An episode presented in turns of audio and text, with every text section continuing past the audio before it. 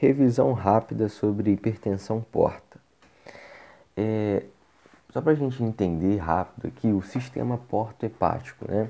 A gente tem a veia porta, que ela se forma né, da confluência das veias mesentérica superior e esplênica, sendo que a veia mesentérica inferior ela drena para esplênica. Né? Da veia porta vai para os capilares hepáticos dentro do fígado, que sai do fígado através da veia porta. A gente tem a hipertensão portal quando a gente tem uma pressão nesse sistema maior do que 5 milímetros de mercúrio. E quais são os mecanismos que levam a essa hipertensão? A gente divide eles em pré-hepático, em hepático, né, ou intrahepático e pós-hepático. Dos pré-hepáticos, ou seja, é, ocorre antes ali de chegar no fígado. Então, é uma trombose de veia porta, e a trombose segmentar. Essa trombose segmentar normalmente é a trombose da veia esplênica. Quando a gente tem a trombose da veia esplênica, é, normalmente a gente vai ter isoladamente apenas varizes de fundo gástrico. Por quê? É, o fundo gástrico ele é drenado pelas veias gástricas curtas, que drenam para essa veia esplênica, enquanto as varizes do esôfago, né, o esôfago ele é drenado pela gástrica esquerda que drena direto para a veia porta. Então, se a gente tem uma trombose da veia esplênica, a gente vai ter isoladamente só varizes de fundo gástrico, tá? E aí a gente pesquisa uma pancreatite crônica, porque é muito comum ter essa correlação. Das questões intrahepáticas, o problema está dentro do fígado. Dentro do fígado a gente também subdivide em pré-sinusoidal, sinusoidal e pós-sinusoidal. Pré-sinusoidal a gente tem o clássico esquistossomose. Sinusoidal, o clássico cirrose, né? sinusoidal de cirrose. E pós-sinusoidal, doenças veno-oclusivas. Tem o clássico chá da Jamaica aí que causa isso. Pós-hepática, então, está depois do fígado.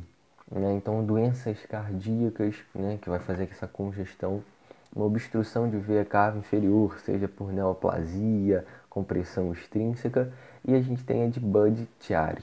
Né? Budd-Chiari ele é exatamente o que? É exatamente a trombose de veia hepática. Em relação à clínica, né, que essa hipertensão portal pode causar, a gente vai começar falando das clássicas varizes de esôfago. As varizes de esôfago elas se formam quando a gente tem uma pressão nesse sistema maior do que 10 milímetros e elas têm risco de ruptura quando essa pressão ficar maior do que 12 milímetros. E aí a gente tem é, primeira abordagem é a seguinte: essa variz já sangrou ou nunca sangrou? Bom, essa variz nunca sangrou, né? Então, é, qual é a clínica? Né? Tem clínica o risco né, de ter uma hipertensão porta, de ter varizes de esôfago, a gente vai pesquisar, vai fazer o rastreio com endoscopia. Você faz endoscopia e você vê lá, ó, sim, a gente tem a varizes, então a gente vai fazer uma profilaxia primária. Para quem? Para as varizes de médio a grande calibre, varizes com é, red spots, né, cherry red spots, que são pontinhos vermelhos, né, isso aumenta a probabilidade de sangramento dessa variz sangrar e child B e C, tá? Então, profilaxia primária só para essas situações. É, e aí, como que a gente faz? A gente ou utiliza beta-bloqueador, um propanolol, propranolol, por exemplo, ou uma ligadura elástica, tá? A gente pode fazer a profilaxia primária com alguma dessas duas drogas, tá? Ou beta-block ou ligadura elástica. Agora, sangrou. Quando sangra, a primeira coisa é estabilização hemodinâmica. Então, a gente faz estabilização hemodinâmica. Né? Como que a gente consegue fazer isso? Através da endoscopia também, né? ligadura elástica. A gente pode fazer ou escleroterapia, só que a escleroterapia depende de fator de coagulação. Então, as, a ligadura elástica ela é superior e associado à droga drogas que vão fazer vasoconstrição esplênica, por exemplo, né, que é a octreotide, que é a somatostatina, terlipressina, tá? Normalmente a gente sempre utiliza esses dois. temos outras, é, é, outras alternativas. Por exemplo, questão do balão Stegenstein Blackmore, é, que você pode usar por no máximo 24 horas, mas é já mais medida heróica. Tem o TIPS, que é um shunt porto sistêmico intrahepático transjugular. Né? Tem a vantagem de controlar o sangramento, permite o transplante, mas causa muita encefalopatia, né? não é muito disponível aí. A cirurgia de urgência, é, é, a não seletiva de urgência, que normalmente é mais realizada, hoje em dia a gente evita realizar, porque tem uma, uma mortalidade muito elevada, mas é, seria um shunt portocava, né? É, e, e aí, ok, a gente busca esse tratamento. E aí sangrou. Quando sangra, a gente tem que prevenir as complicações de pós-sangramento, que são basicamente a PBE, tá? Então, quando você tem hemorragia, né, sangramento das varizes de esôfago, você aumenta, uh, você tem uh, como complicação a PBE e também o ressangramento, tá? Como que a gente faz a profilaxia com PBE? A gente vai iniciar com a ceftriaxona intravenosa, né? Porque a princípio aquele paciente vai estar em dieta zero também. Mas depois que ele melhora, você pode passar para o norfloxacino. Não tem problema, faz lá 400 miligramas para completar 7 dias, tá? Então, profilaxia secundária do PBE, pós-sangramento de varizes, de varizes esofágicas, você faz ceftriaxona, a partir do momento que ele, que ele é, é, consegue ingerir o alimento, o alimento, qualquer coisa, pode passar para o norfloxacino e vai completar 7 dias. E a profilaxia para ressangramento, como que a gente faz? beta-bloqueador e ligadura elástica, tá? E aí são os dois, né? Diferente da primária lá que a gente utiliza ou, tá? Na profilaxia secundária é E, então beta-bloque e ligadura elástica. Uma outra manifestação né, da hipertensão portal, além das varizes de esôfago, é a ascite. Né? Então, lá no exame físico a gente tem né, toda aquela semiologia, piparote, maciez móvel, é, semicírculo de escuda, mas o diagnóstico ideal mesmo a gente consegue fazer através do ultrassom, né, em que ele tem uma sensibilidade muito boa, né, e ele pega a de 100 ml, né, então um pouquinho ali, no, através do ultrassom a gente já consegue visualizar. E aí você tem que fazer a paracentese diagnóstica. A partir do momento que você faz essa paracentese diagnóstica, você quer diferenciar se é um líquido que a gente chama de transudato ou exudato. A gente faz essa diferenciação através do GASA, gradiente, albumina, soro, acite. Né? Então, o nome já diz. Você pega a albumina do soro, reduz pela albumina é, da acite. E aí você tem ponto de corte 1.1 tá? Quando esse ponto de corte é maior, quando essa, esse gradiente, esse gasa, é maior ou igual a 1.1, a gente tem transudato. E quando a gente tem transudato, isso fala a favor da hipertensão porta. Se a gente tem menor, inferior ao, ao 1.1, tá? Então menor do que 1.1, inferior a 1.1 é o exudato. Tá? E aí a gente pensa em outras coisas, como por exemplo, neoplasia, tuberculose, pancreatite, né? e aí a gente deixa de lado o raciocínio da hipertensão portal. Tá? Então a gente tem lá o GASA maior ou igual a 1.1 e a gente pensando em, em, em transudato, né? e pensando na hipertensão porta. E aí como que a gente faz? Né? Como que a gente trata? Restrição de sódio, tá? Não faz restrição hídrica. E você pode usar diurético se a restrição não adiantar. E aí você usa aí a, a dupla né, de espironolactona e furosemida. Na acite refratária, você vai fazer paracenteses terapêuticas seriadas.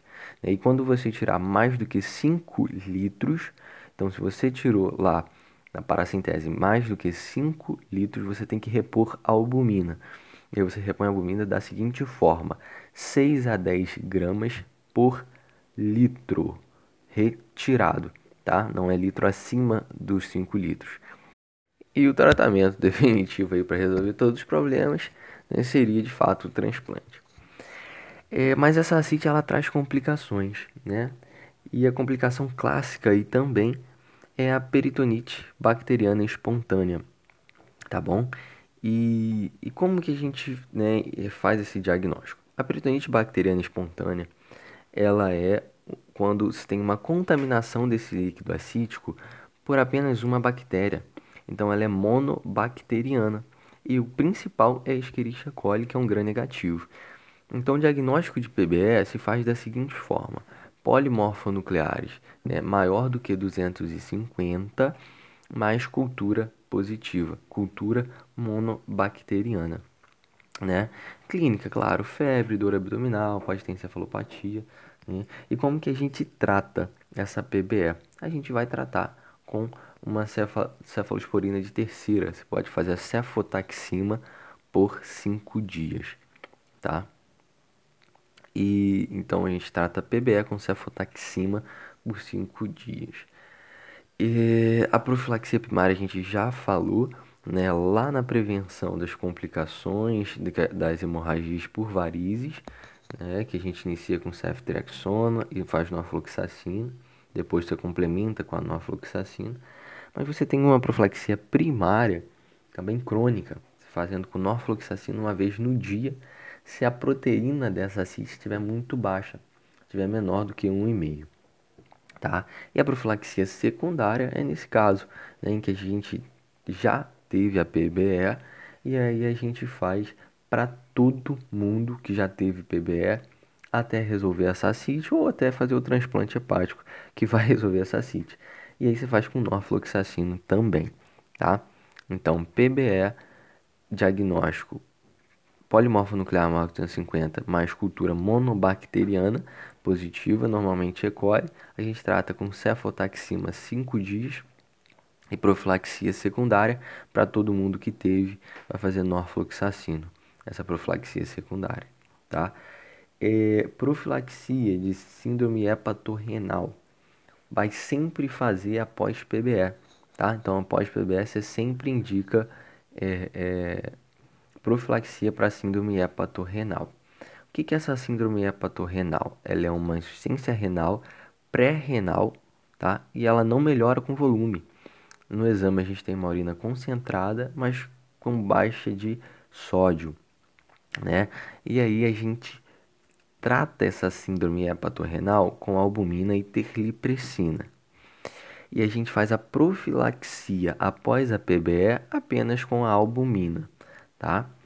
É, alguns diagnósticos diferenciais da PBE. A gente tem a acite neutrofílica. O que, que, é isso? Então você tem celularidade, você tem polimorfo lá maior do que 250, mas a cultura vem negativa. Mas você vai tratar igual PBE, tá?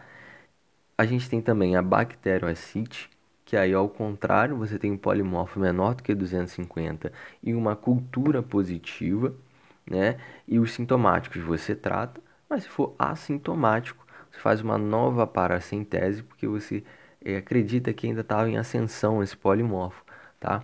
E aí por isso que ainda veio abaixo do, do corte que é 250. E a peritonite bacteriana secundária. A peritonite bacteriana secundária ela costuma ser polimicrobiana, né? E você faz o diagnóstico, você tiver dois é, é, ou mais desses itens que eu vou falar na CIT. Uma proteína aumentada maior do que 1 grama, uma glicose menor do que 50 e um LDH elevado, tá? Então, dois desses você já considera uma PBS. Tratamento, você inicia lá com a, com a cefa de terceira, e aí você associa o metronidazol, né, já pensando em anaeróbio aí também. E aí você, claro, vai pedir é, avaliação também da cirurgia. E outras manifestações clínicas da hipertensão portal seria uma esplenomegalia, né, que a gente vê ali no exame, e a encefalopatia, né? A encefalopatia ela se dá por conta do aumento de amônia, né? E, e aí, como que a gente vê a manifestação clínica? Letargia, sonolência, o flapping, asterix. Isso tudo a gente consegue ver ali no exame físico, né? E, e aí, como que a gente trata, né? O, o principal é evitar os fatores precipitantes, né? E, e aí, dieta, a gente evita a restrição proteica, tá? E lactulose, né? O laxativo aí é o, o principal tratamento. O definitivo seria de fato o transplante. E assim a gente finaliza nossa revisão rápida sobre hipertensão porta.